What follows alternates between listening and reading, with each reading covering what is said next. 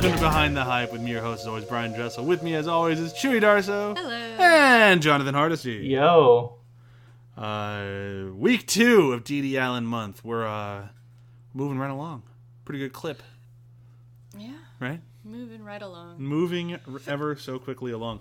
Uh, this week, uh, we're doing yet another movie that's about a criminal who we all decide that we kind of like A and char- side with. And charismatic young man charismatic young guy. who did it for the girl, Did it for the girl. kind of. Kind of.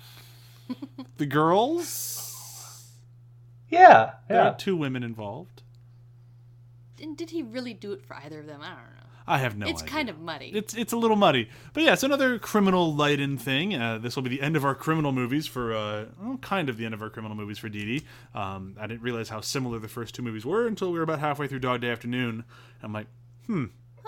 Yeah. No. Oops. I, I watched this and I was like, hold on. This like deja vu? Didn't I just yeah, see? a little bit. Wasn't I just to feeling be this level of stress? In this one, the kind of duncy driver goes, "Now I'm out." Yeah. Uh, fuck this.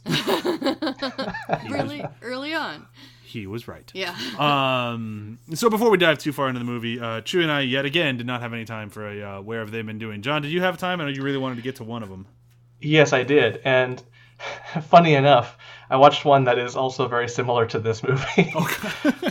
yeah. Uh, I watched a movie called The Missouri Breaks, Ooh. which I, after looking through her filmography, I was like, let's just go to the posters and decide. And this poster had Jack Nicholson on it and Marlon Brando, and I was like, okay, cool, I'm doing this one. And yeah, it's essentially a story about cattle rustler or horse uh, rustlers, horse thieves, uh, of which Jack Nicholson is one. They antagonize a guy, uh, a baron in Montana, and he hires Marlon Brando, this regulator, to go and kill them all. And so it's this kind of slow moving cat and mouse game as a really goofy, wacky Marlon Brando tries to take down Jack Nicholson. I now need to see this movie. Goofy and wacky Marlon Brando is not something I don't. I'm, No. I don't think I've ever seen that. just to give you an idea of what's going, like just the type of thing to expect. He's uh, he's playing an Irish uh, Irish American regulator, so he's got that uh, he's got a really over exaggerated Irish accent. Oh boy, His weapon is a, uh, a, a like a throwing star thing, Krull. and he's and he's he's a sharpshooter. He's also like he also dresses up as a a, um, a pilgrim maid as he shoots one of the guys, and his entrance in the movie involves him riding on the side of a horse, hidden from view from the person he's introducing himself to, and he kind of pokes him he pokes out from underneath the horse to go like hi.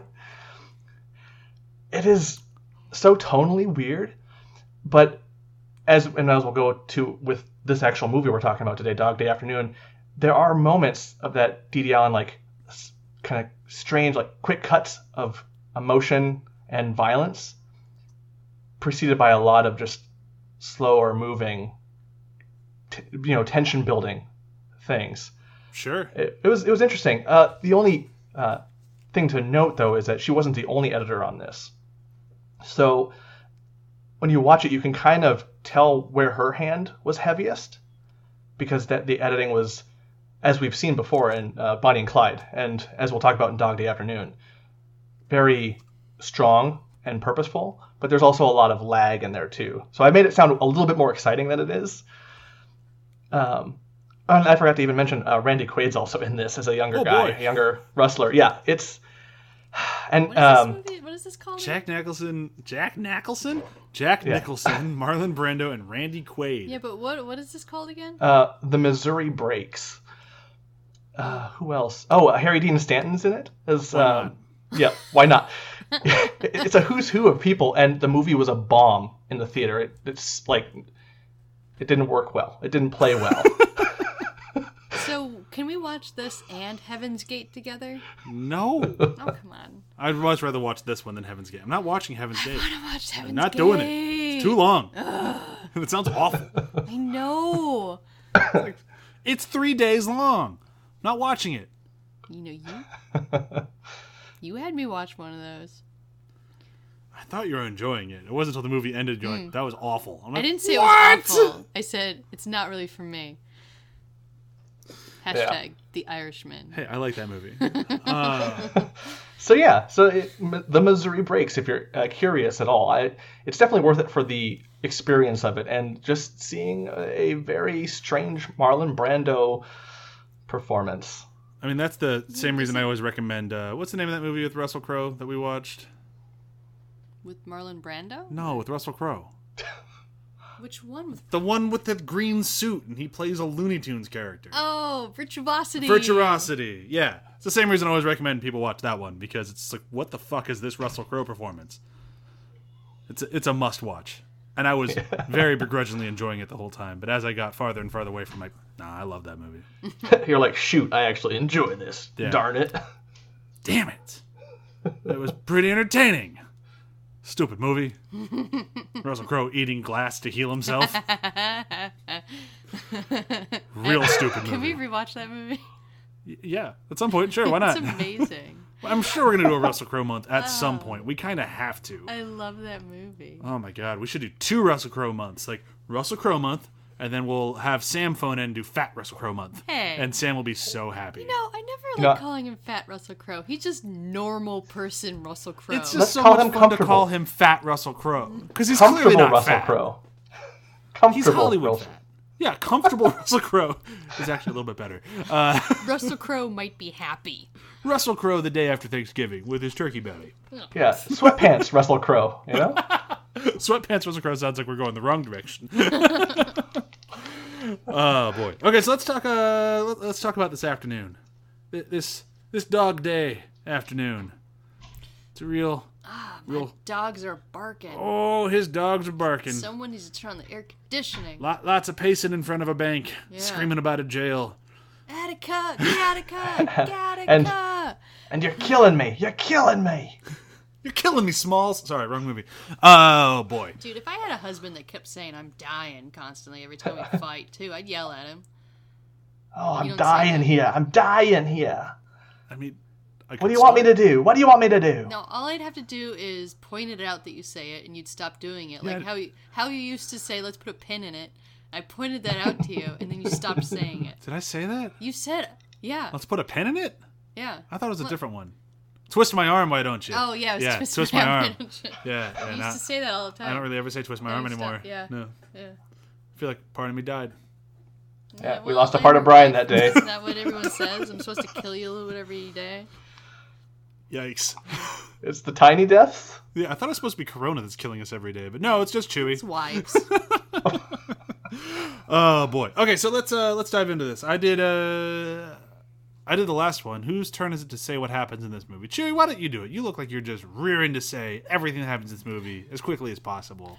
All right, so you got some dudes. They walk into a bank and they decide we're going to rob this bank. And one of them goes, "Nah," and skedaddles. uh, he's the hero of the movie. Uh, cause he got bad vibes. That guy was He was right. he was yeah he felt that mojo and went no Joe. Of course, of course. So, Al Pacino needs to stick it out, and uh, Meryl Streep's ex fiance also sticks it out. And he just kind of looks sad the whole movie. Like he's ready to kill people because he thinks he should. Sal's not really a very defined character. Yeah, they really don't do much with Sal. No, it's it's the Sonny show for Yeah, it- sure. yeah. Um. So Sonny, uh, real start is over his head, but he handles it really well. Because it turns out there really isn't any money in the bank. They said the money was picked up early in the afternoon, and I'm like, who picks up money from a bank? People bring money to a bank, so I'm confused by this. But I'm not a banker. Uh, it kind of makes sense, right? I don't know where it goes. To a bigger bank? It's like Gringotts. Probably. It just disappears into an underground vault guarded by a dragon. Like, yeah, that sounds cool. Yeah, I, I don't get it. Whatever. Poor tortured dragon who can't see sunlight. But either way, he doesn't really get as much money as he wanted. And then when he thinks he's about to leave, turns out the cops are there. Womp womp. Uh, and then it's a big standoff, and and it ends up in the thing where a criminal thinks he's going to get on a plane and get away scot free. And I ask the world, when did that work? it had to have worked one time, right? Or yeah, or Like is it one time. or is it just a movie thing? where they like to make it seem like it might work. Or is it like a it was wasn't a movie thing, they put it in movies and now it's a real thing. I've never heard of it happening in real life. I guess it's fair. I've also never researched it. Neither have I. I always kind of forget about it like 10 seconds after we see that situation. So, Yeah, but it doesn't work out. End of the story. Uh, Sal gets shot right in the shot in the head because he's not a divine character. You really don't feel that bad when he dies. Felt a little bad. I felt a little bad, I guess, but no. Uh, at the same time, uh, and Sonny feels bad, but also doesn't look like he feels that bad. He looks more disappointed. He looked more shell shocked to me. Yeah. Like that looked like I was going to die. I'm not dead. Oh, I thought I took it more of I thought I had it handled. I thought I was in control. We'll talk about it because I have a very different take on this movie than that. Uh, Um, we'll get to that after we get done talking I about it. it- Dede. yeah. Okay. That's Uh, the movie. Yeah, that, that actually is the movie. Well done. Um, so let's let's dive in first into the uh, the editor. Um, I feel like there's some some quality editing here that we should talk about. Um, so first and foremost, though, before we dive straight into Dede, I will mention that this is a Cindy Lumet movie, and Cindy Lumet definitely has his own. Sidney Lumet. Is it Lumet? I always thought it was Lumet. Um, I'm very American. I'm going to keep I calling don't Lumet. know. Uh, we're doing Yeah, another it's one of Sidney his movies Lumet. next week. Uh, also, also edited by Dede Allen. I guess they were pals. Um, They're best buds. but there is something to be said about how, because the obviously the director for Bonnie and Clyde, whose name I forget right now, is also a very accomplished director, a very good director. Uh, this is the same case. So there is something to be said about having a very strong director with a very singular vision, uh, sometimes overpowering the vision of an editor. And watching these two movies, not back to back, but very close, you really get to see uh, her style in specific scenes, which I thought was really cool because these are two very, very different, strong-willed directors and then the similarities between the two movies I thought were just really kind of fascinating. Um, but before I dive into mine, did you guys notice any? Well, yeah, it's all about a tr- tumultuous time in America where people weren't feeling very good. There was a recession. There's a big oil crisis. Uh, Post Vietnam, people were angry, just like the Depression. Uh, I meant more in the, the style of editing than just Oh, the the similarities of movies. oh, never mind. Yeah, no, I, I, I did notice it because I watched them pretty close together, like actually one day, like a day after the other. And what struck me the most was just how it starts with you knowing where it's going to go. Like you, you know what's going to happen, and it kind of teases like, like this is a bad news. You know, you've got in Dog Day Afternoon the guy like the other criminal being like, no, I'm peacing out, and you're like, ah, this isn't going to go well. And same with Bonnie and Clyde, like, yeah, you guys like it didn't turn out well.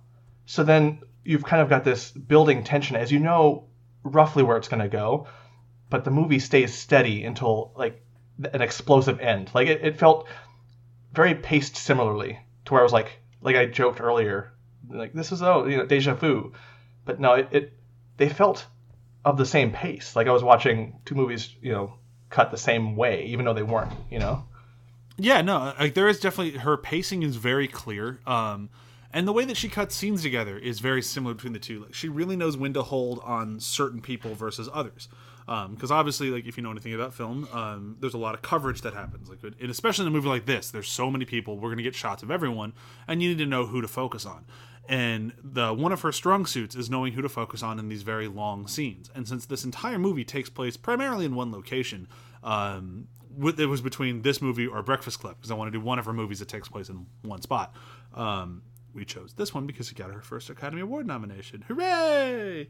Um, there's something to be really interesting about specifically um, the phone calls is what I thought were like the most interesting parts.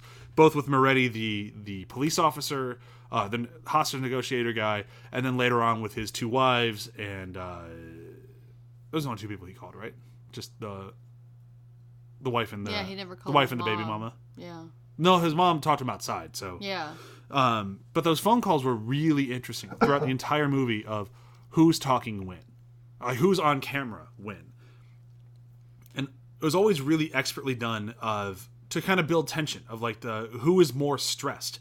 Whereas in like uh, Bonnie and Clyde, it always felt like who's getting the information or who's going to be reacting to the information. It felt like that was the more important person on camera. Whereas this one, it always felt to me like who is uh, who's closer to their breaking point was the one that we saw more often. So it was a lot of Al Pacino because he was the one who's very stressed and very in this situation. He's handling the situation to the best of his capabilities, which is better than you probably would have expected. But it's still when he's starting to push Moretti's buttons and Moretti's starting to get stressed, and we stay with him a little bit longer. We ease off of Al Pacino, and that's kind of the theme throughout the entire movie. And the way that they're able to do that with these very long cuts, like it's not a very cutty film. It's like uh, similar to Bonnie and Clyde in that regard, where it's only cutty when there's something like, oh my god, happening. Um, for example, when the uh, not as cutty as like the death at uh, the death of Bonnie and Clyde. I, I don't feel like it was as cutty as Bonnie and Clyde at all. Like, could, No, uh, the the scene that I thought was like the closest to that, and it's still way less intense, was when they were trying to get through the back door. oh, That's when it really the cuts really started happening a lot faster because they had to react Oh, yeah. fast, and when the cuts started speeding up, that's when the action started picking up, and it kind of made sense. That it's just like we have the guys rappelling down the window, we have him taking the shot out the window, we have the people in the front, we have the people in the back, we have him running around the bank, and it's just boom, boom, boom, boom, boom, boom, boom, boom, boom. But otherwise, it's pretty slow. Like uh, they let their shots sit, they let the conversations last. Like that was also really a strong suit of Cindy Lumet, which is why I brought him up, um, because there are a lot of those, especially towards the end of the film when he's kind of, and this is where uh, and I apparently disagree. I thought he's like, well, I fucked up. I'm gonna take this thing as far as I can, but I'm pretty sure I lost. And it's him just going, I'm gonna have this very long uh, explanation of what I want done with my um, with my life insurance policy. I want to have these very long conversations with my wife. I want to have a very long conversation with the mother of my children. Um, and it is these very long, drawn out, very dark scenes that in a in a lesser film would be tremendously boring because the whole movie has been tense and high pressure and oh my god are they to make it out of it and then as things start slowing down towards the end when most movies would be ramping up is where it's like well the emotion is ramping up while the action is going down and i think that takes a lot of strength from both the editor and the director to actually pull that off in a way that is still entertaining especially if, as we've been used to the more high action or high octane stress of the beginning of the film yeah. Which I is felt interesting like because this. Oh, go ahead. Sorry. The most interesting conversation to me in this whole movie was the one between Sonny and Leon. Oh yeah it was- absolutely It was the only scene that had a long uh, dolly shot where they had the whole thing. I think it was the whole thing. I don't think. I rem- Sonny might have been cut into a little bit, but when they're in the back of the barber shop, oh yeah with Leon sitting against the wall and the in the shot we're moving past the the chairs oh yeah to Leon while he's talking to Sonny. Uh, and there's not a I can't think of any other mo- part of the film where we have that type of movement. And it's just moving on to Leon while it's sti- it's just a still uh, close-up shot on Sonny during that conversation. And it's the only time where Leon doesn't have anyone around him. Like he Yeah. looks like he's alone. So in the way that that's edited, it feels very intimate between him and Sonny during that conversation. Uh, and then you have a moment of I don't know if it's a moment of tension or a moment of comedy, depending on how you read it. When we realize that the cops have been listening the whole time to the conversation, uh, and that it hasn't been a private conversation, though it feels very private while you're watching it. And I loved that moment too when they edit it and uh, Leon is Sonny says, "Okay, Leon, are they off the phone now?" And Leon just kind of looks at them, and they're the, clearly not budging clearly not budging. yeah, they it cuts to the FBI agent who just complete blank face, hasn't moved at all, and then it cuts back to Leon, and he's like, "Yeah, yeah, they're not on anymore." I'm like, it's tense, but also kind of funny. The I think the initial cut to the, like, wait, are they all on the phone? And they cut to just like twenty officers all yeah, listening and to the you're call. like, oh no, Leon's not alone. yeah, uh, no, this uh, this very intimate phone Yeah. call has been very public. So I thought, to me, I, that was one of my favorite parts in the movie. Oh yeah, The way it was edited, set up, and everything. and I'd say that entire sequence is what got Leon his Academy Award nomination. Yeah. he's so good in that scene. Al Pacino's great throughout the whole movie. Definitely deserved his nom as well. But that sequence for Leon is just incredible. Yeah. Oh yeah. Um, I even like how they like they crammed all those police officers in one frame too, just to go opposite of what like as you were saying, Chewy. Like it was so intimate, and just those two, and then you've crammed everyone else into the frame in a different cut. It's just like there's so many strong decisions going on in this scene. Oh yeah. Oh yeah. It, it- it's it's just it's done so impeccably well. Um, and that's not like that, that's one great scene in a movie that is just chock full of great scenes. Like uh, I think for me, if I wasn't gonna pick that one, just for like the way it's edited and the way that it's done, as I love him going through the. Uh, I guess it's a limousine. It's a '70s limousine. No, it's a shuttle. It's a shuttle? It's, a, it's an airport shuttle. they keep calling it a limousine. yeah, I don't know why. Uh, what uh, terminal? It's Yeah, it's forever a- ago. So. It's a horrible Whatever. limousine if it is one. Yeah, so whatever the vehicle is that takes them from the bank to the to the airport, I love him going through that with the undercover cop. And it's just one of those things. The second the guy shows up, like, even even when I was a kid, this or kid, I guess, uh, yeah, I was a kid. I was in high school. When I saw it the first time, I'm like, mm, cop, cop. Yeah, why Cop. some random schmo Yeah. to do it right? It just didn't feel right, and I just love the whole time he's talking to him, and the guy's like trying to play him a little bit, and it, it's just done so like almost casual that it's just kind of like it, it's a great way to try to keep you off your guard, and it does such a good job of it with with Al Pacino of like Al Pacino doesn't let on that he knows it's a cop until the very end. Yeah, but little does he know, he ends up with an android named Bishop. Oh but my God, he- it's he- completely different. he made the wrong choice. Weyland-Yutani said that Sal had to die, and Bishop listens to Weyland-Yutani. I still think of him as Bishop. I know it's just an android of the other guy, but whatever. It's fine. He's Bishop.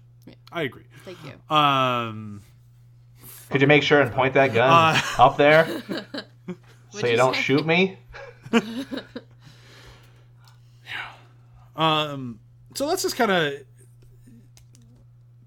Uh, is there anything else editing wise that we didn't really mention that we, we feel we need to mention for for Dede on this one? I, I think she did another great job. I, I think that the pacing was excellent. I think she absolutely deserved her Academy Award nomination. Um, was there anything that we missed that you guys want to bring up?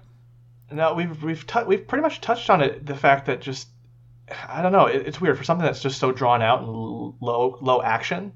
I was freaking stressed the whole time. Like I was at the edge of my seat. I didn't have a lot of seat to be at the edge of, but my God, Yeah. I mean, like it's those just- those humorous moments, I needed that.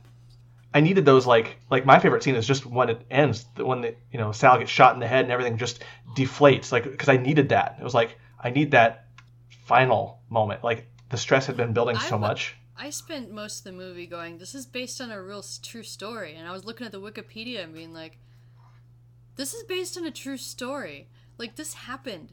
Nowadays, none of this would happen." They would have shot him in a second. Yeah, In a second. yeah, And the only reason they didn't was that Attica thing.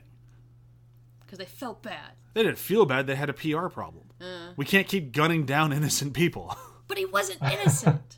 well, no, but all the hostages inside that would have died after they killed him, when Sal started open firing, they would have taken the blame for. it. yeah. So, sticky time. Sticky time. Um, so just a little bit about the movie itself. Like, it is interesting that we did two true crime movies back to back, and luckily, you know, we're doing a third one next week. Everyone knows the true crime of the Wiz. Uh, I've never seen The Wiz, so I don't. It's a joke. It's not a true crime movie at all, but I'm very excited for everyone to see it. If you haven't The seen real the Wiz, crime is never having seen it before. Um, but yeah, I do like that we did two true, true crime movies uh, back to back, and they're very different true crime movies. Um, but this one, it's one of those movies that when I was a kid, like very very young, my dad would make me. Uh, my dad would just randomly turn on TV, of course, and like in between uh, basketball games and baseball games, because I'm very much a sports guy. Uh, he'd just turn on movies because we paid for the movie channels. This was one of the few movies that when it came on, he wouldn't flip back to the game. He would finish the movie. Um, it's like this one, Butch Cassidy, Monty Python and the Holy Grail, uh, a few other ones. Your dad doesn't understand absurd humor yet. He liked Monty Python. Loves Monty Python. I don't get it. Loves Monty Python. He can't handle apple to apples. No, no, Apples to Apples is a weird game to him. Camelot is a silly place. Either way, Dog Day Afternoon. Oh, Bridge Over River Kwai was another one. Um, I've also never seen that one. it's a good movie. Uh, you would probably not like it very much. Doesn't Ron Swanson watch Yeah, that? that's his favorite movie. Yeah. He and my dad have something in common. That's about it. Uh, um, but yeah, so there was always that scene. Like it's a very, very famous scene. Most people who haven't even seen Dog Day Afternoon, even if you don't know where it came from, the scene of Al Pacino running up and down in front of the bank screaming Attica. Most people are at least aware of that in some form. I became aware of it in the league. Gattaca! Gattaca! I don't think he's even seen that movie. It's terrible. Which is he's also wrong. I like Gattaca. I think Gattaca's a good movie. Ethan Hawke, Uma Thurman, it's a good movie. Uh, Oh man, it's fun. It's really fun. yeah. It's a Uh, and I saw that episode of Bob's Burgers, which I Bob had, Day Afternoon. I had no idea was about this movie. Yep. It's called Bob Day Afternoon. they don't really hide it. but yeah, there, this movie just has a, a, a really big presence in pop culture, and yet I feel like the movie's kind of been forgotten a little bit. Like especially like, like Al Pacino's repertoire, like everyone's like, "Oh yeah, I heard he was really good in that movie," but no one really saw it. Like our generation really kind of let this one go. I think a lot of bands in the mid 2000s saw it because they liked the hair. They could have That's, just that the hair fair. from the seventies. Oh no, Al Pacino's hair, specifically Al Pacino's hair, when he gets out of the limousine, not limousine, just the car in the beginning of the movie. That's some coiffed style right there. It looked good on him. Yeah, Al Pacino's a good-looking guy. yeah. Yeah. He also says fuck better than anyone in the business, other than maybe Brendan Fraser. Um, Watch Doom Patrol. Yes. Um, but yeah, like there, there's just something that's kind of interesting about this movie, and I didn't know if you guys had had the similar feeling. I don't know if either one of you had seen this movie before, uh, before this, and it's like it's an interesting thing that this movie had such a monumentous impact on our culture, but I feel like nobody watches it. Yeah, no, in college it was always um, Scarface. That was the Pacino one, right? And like, oh, that's the one. That's all the one any guy would talk about watching. as sort of like, ah, badass. And then like with all the Rockstar games, that just that that kind of solidified that in like at least pop culture as the main one to talk about. Because I had heard of this movie by name, but I've, I've known no one who's talked about it at length. It hasn't really sat in my consciousness. But like I don't understand why, because this one is, to me, more powerful, stronger, and just, ugh, like I've never been so stressed. Like it, it's to me, this is the stronger. This one is worth pervading the culture. You know? Well, that just gets back to what is a man in pop culture? Is a man a lunatic who's raving about his His little friend. his little friend, which could be a gun or it could be his penis?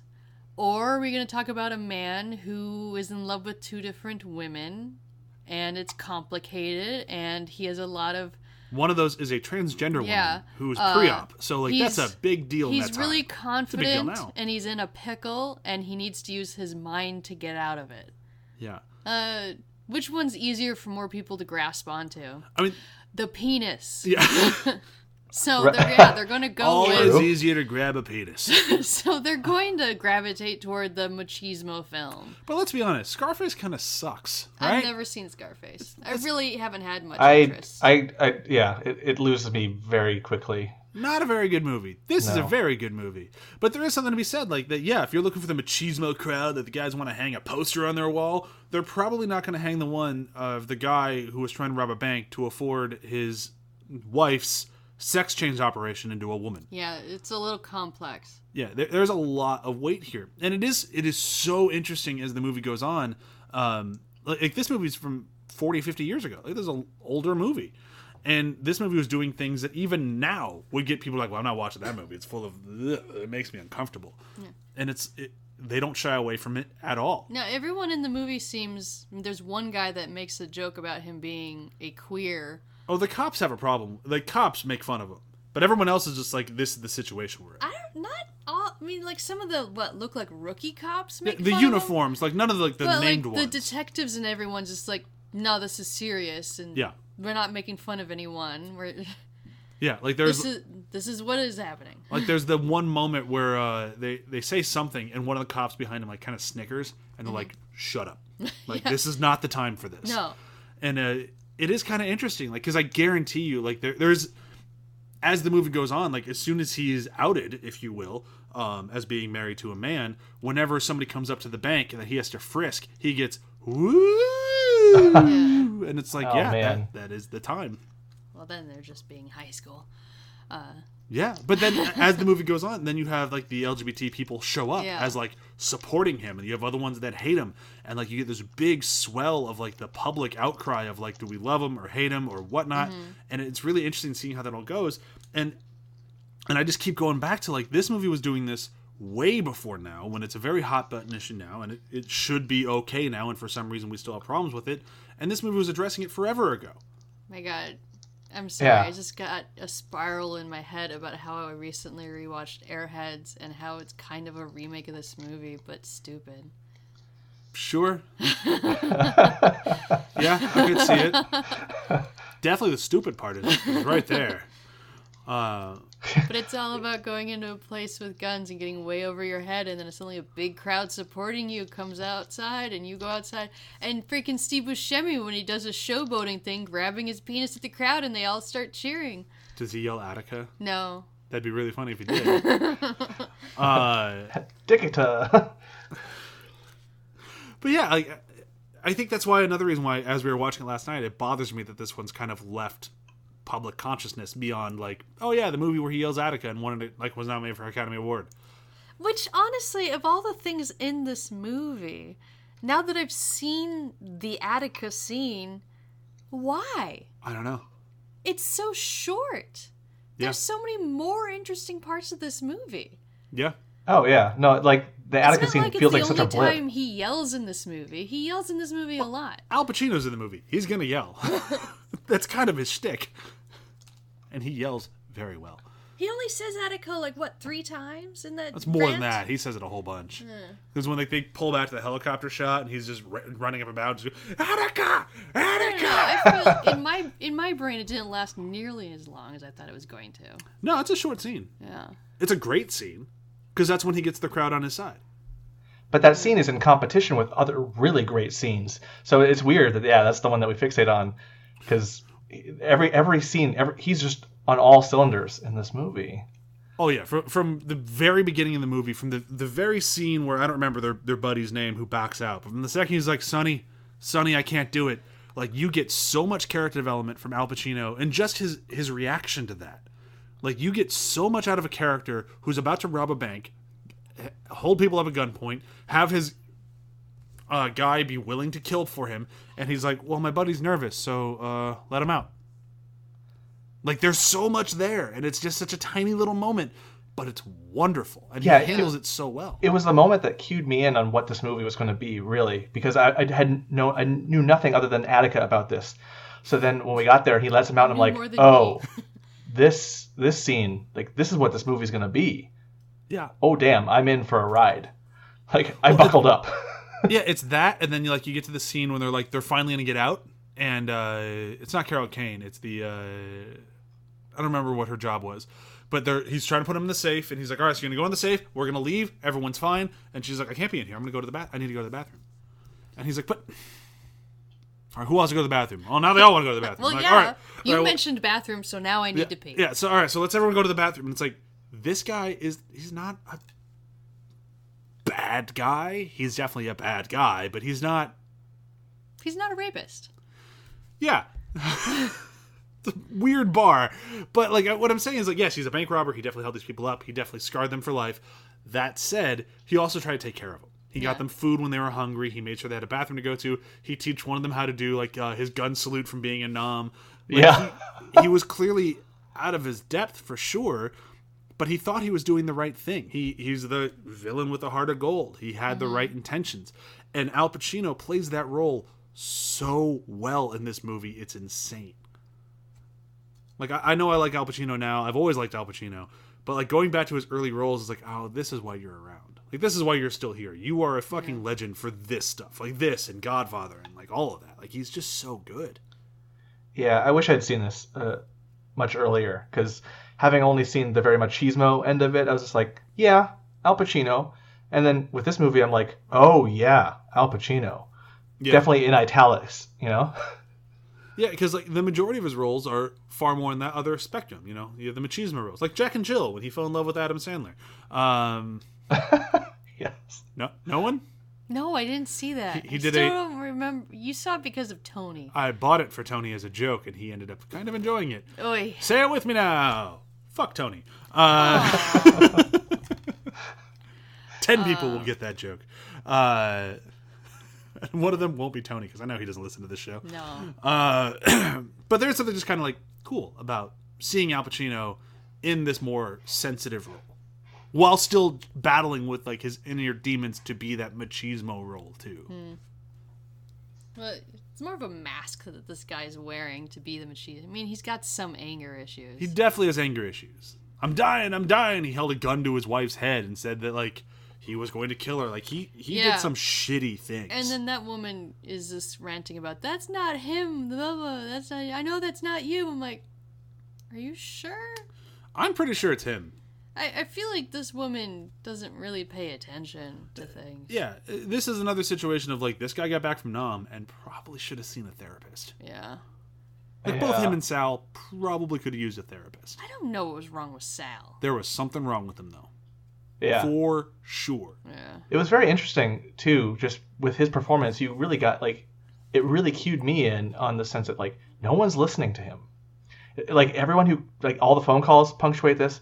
Like he's talking, but everyone's also trying to get their own word in. Like especially with the conversation with uh, his wife, and then his mother. Oh yeah, and just as as like those two scenes, the wife and the mother really just punctuates like s- like listen to him, and like you guys said with the, the therapy, had someone listened to him, maybe this would Yeah. this movie wouldn't have happened, right? But or hopefully the the real life event wouldn't have happened. right, Um, so that's kind of Al Pacino and everybody in it. Uh, what what have we missed? Like we we've been talking for a little while on this one. Um, I think we're it's pretty clear we're all pretty big fans of it. Uh, the editing was great, acting was great, movie's great, Yeah. and more more people our age should see it, our age and younger, because I feel like the generations above us all saw it. It's just hard to get people. It's almost like subtitles. You might as well put it in the same category. Here's a quiet character piece that takes place in one location, and subtitles. Yeah. Yeah, because bank robbery movies like like say Inside Man, which I'm a big fan of, way more intense now. But like more intense and somehow less intense. Swordfish, way more intense. But again, somehow less intense. Like the action is way more intense, but I don't really care what happens. No. it's it's hard Oh. to pitch. It's hard to pitch Hugh something Jackman, like get this. that blowjob. Keep hacking, man. Just... Hack away, hack away. Oh. Uh, it, it's just it's hard to pitch something like this where you're like it's it's there's no there's little in the way of cuts. It's just it travels along at a normal like a slower pace, but it's really exciting. It's like yeah, you can't really reconcile that when you try to pitch it to someone like that. Yeah. Um, but like it- with uh, with my earlier breakdown of Missouri breaks, that's the same like the same pacing, just slow, deliberate, very um uh, uh, Red Dead Redemption, but slower. Like it's slow with wacky characters, but like those things are punctuated throughout. So it, it's so Missouri. Breaks is the same as Red Dead Redemption. Um, Does not sound that what is. no, i in terms of like weird characters, kooky criminals, and like a criminal gang trying to move on from one thing to the other. There's elements in there that I was like, oh, this is kind of. Oh, I recognize some of these elements. That definitely sounds more Red Dead Redemption one than two. Yeah, probably closer Two to kind one. of lost the kooky characters. Yeah, but uh, these movies, uh, both the ones I saw, this this one and Missouri Breaks, they're slow, but that's not a problem unless you're you know when Yeah. you're, unless you're pitching it to someone, because the editing here just really heightens everything is heightened. Every shot matters, and we just we want to stick with it, and it's just a, it's a way of watching movies that uh, we've kind of fallen out of with crime movies in general. Yeah, and th- there's something to be said, and uh, we keep using the word slow, and I, I feel like I want to back off the word slow. Like, it's not that it's slow; it's that it's willing to take its time. Yeah, It's just slow by our standards today. It's slow by modern standards for sure. yeah. Like, like, like it's just the idea of taking your time and just sitting with somebody in a movie now. yeah, That's taxing for people. yeah. It's fair. I have to care about you. Oh, those are the movies I like. Though. I know. Fuck, I'm old.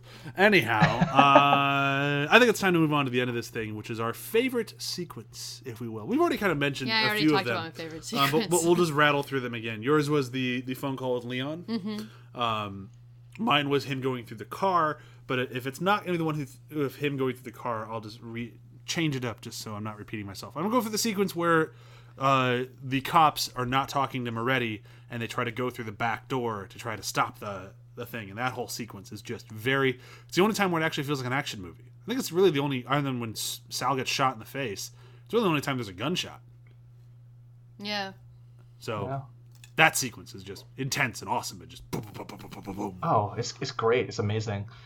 Uh, and for me, I, I mentioned earlier that like I really like my favorite scene is like the end when it all just kind of the steam is let out. But uh, it's between that and for me the beginning. Like like we said earlier, just how that beginning communicates so much of what this movie is going to be. It still leaves room for surprise and tension and all that. Like the bookends of this movie, I really really liked it. Like I like how it began, and I really liked how it ended. And it's just Yeah. very strong. Like you you don't always get both ends of the movie being strong in this way and so punctuated and so memorable. Oh man, the the ending with uh with him on the hood of the car getting handcuffed. You have that little moment with the FBI agent. He's like, "All right, get him up," and it's like that's all he says. But you can just see this like, "All right, lay off." He knows he lost. Hmm. He's done. Yeah. And it's like he almost Yeah. took pity on him for a second. But it's just that moment like, "All right, all right, we we've won. We've won. It's over now." Yeah, he just killed his friend. Yeah. You and I, I really don't understand why they had to kill Sal. I feel like there should have been some. They way- really seem to want to kill Sal. Yeah, it was strange. But he was the dangerous one. He was the one who's willing to kill people. And I mean, it's based on a true story, and that guy did die. Yeah. So. And when I read the Wikipedia, it says that the guy, the real Sonny, said, "Oh, they only got about thirty percent of it right." So I'm like, well, what was another seventy percent? But we'll never know. We'll never know. Okay, uh, so I'm not sure if we did this last week because I honestly don't remember last week because time. Um, but I really liked what we did with Joe Dante. And I'm going to keep that theme going for a little while now. Um, I'll change it up when I feel like changing it up. The review systems are going to be continuing down the double feature route, Oh. a pairing, if you will. If you have to watch this one and another movie, what's it going to be? And I can go first because I have a great one and it's a modern film that I feel still holds to this sensibilities. I would watch this and Hateful Eight. Okay. Yeah. I think they both have criminals who are, you know, obviously bad people. Um, they get what they deserve, I guess. But it still is a movie that's absolutely willing to take its time. I think it'd Okay. be- I think it'd be a good. I'm good gonna watch. go with Airheads, like I said earlier. But no, I remembered what they did now to be like Attica. Rodney King, Rodney Oh, Holy King. shit, you're Rodney right. Oh my King. god, you're right. oh my god. It's a remake, man. It's a remake. How did Airheads get brought into this? I didn't realize till you were watching Airheads. I forgot how much I don't like Airheads. Oh wow. I remember watching it, going, "Why are they chanting Rodney King?" Attica. Yes. Attica. That's entirely what it was. Yep. Ah. My mind is blown right now. John, um top that. yeah, I can't. Uh, so I won't. But uh, even though I could say do this in Missouri Breaks because they pair well together, I'm going to go a little bit uh, slightly off uh, based off of how we did with uh, um, Bonnie and Clyde. I think watch Band of Outsiders from Jean Luc Godard with this because that movie is all about criminals being like who failed to criminal, and this is also a criminal who fails to criminal. But there's so much in between that that's interesting to see and look at and think about and there's like because of the French New Wave there's some of that editing stuff that really inspired Dede Allen I think you watch both of these and you have a very interesting double feature Sure. Um, every time you say Jean Luc Godard, all I think is Captain Jean Luc Picard, USS Yeah. Enterprise. I don't even like Star Trek, but that song is forever in my head. Forever. My God. Anyhow, so that brings an end to today's episode, and we'll do a quick round of plugs. At first, I will plug our own show, which is Behind the Hype. Next week, tune in for The Wiz. I am so excited to rewatch The Wiz. Uh, and, Make sure to take a whiz before you listen to the episode. or do it while you're doing it, you know, headphones. It's fine. Um, That's the beauty then, of podcasts. Uh, be sure to keep listening to Venture Bros. We have one final episode where we will be saying goodbye to the series as a whole until season 8 comes out, whenever the fuck that'll be. And be sure to tune into our new show, Welcome to You Are Doom, the Frisky Dingo podcast. And I am so excited to dive into Frisky Dingo. It's going to be a blast. Uh, John, what are you plugging? Uh, Demon Days, an actual play podcast. We are still playing at the table and having a great time. And uh, yeah, Cool. Chewy? Superstore! Superstore. Coming back at you for season six in 2020. Woo! It is 2020. Yeah. So and, soon, like like next week. And season five's still going on, but just exciting that you got another season. Yay! Yay! amazing. So that's it. We did it. One, no, two more weeks left. We have the Wiz, and then we have Final Cut.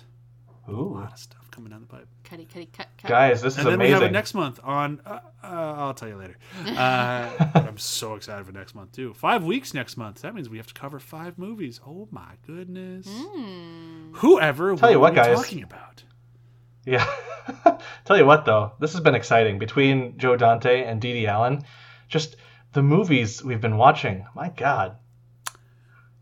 Yeah, we, we haven't really been watching any bad ones. So you know, Even the lesser ones are I still just like really love that up I there. accidentally watched a remake of this movie, and I just realized it while we were talking about That it. is kind of amazing. Uh, but yeah, no, th- this month has been really good so far, and we've got nothing but very interesting things coming up. Like we have two very, very different films coming after this, Yeah. and I'm quite excited. Uh, so thank you very much for listening. Please keep listening, and bye. Bye. Attica! oh my god.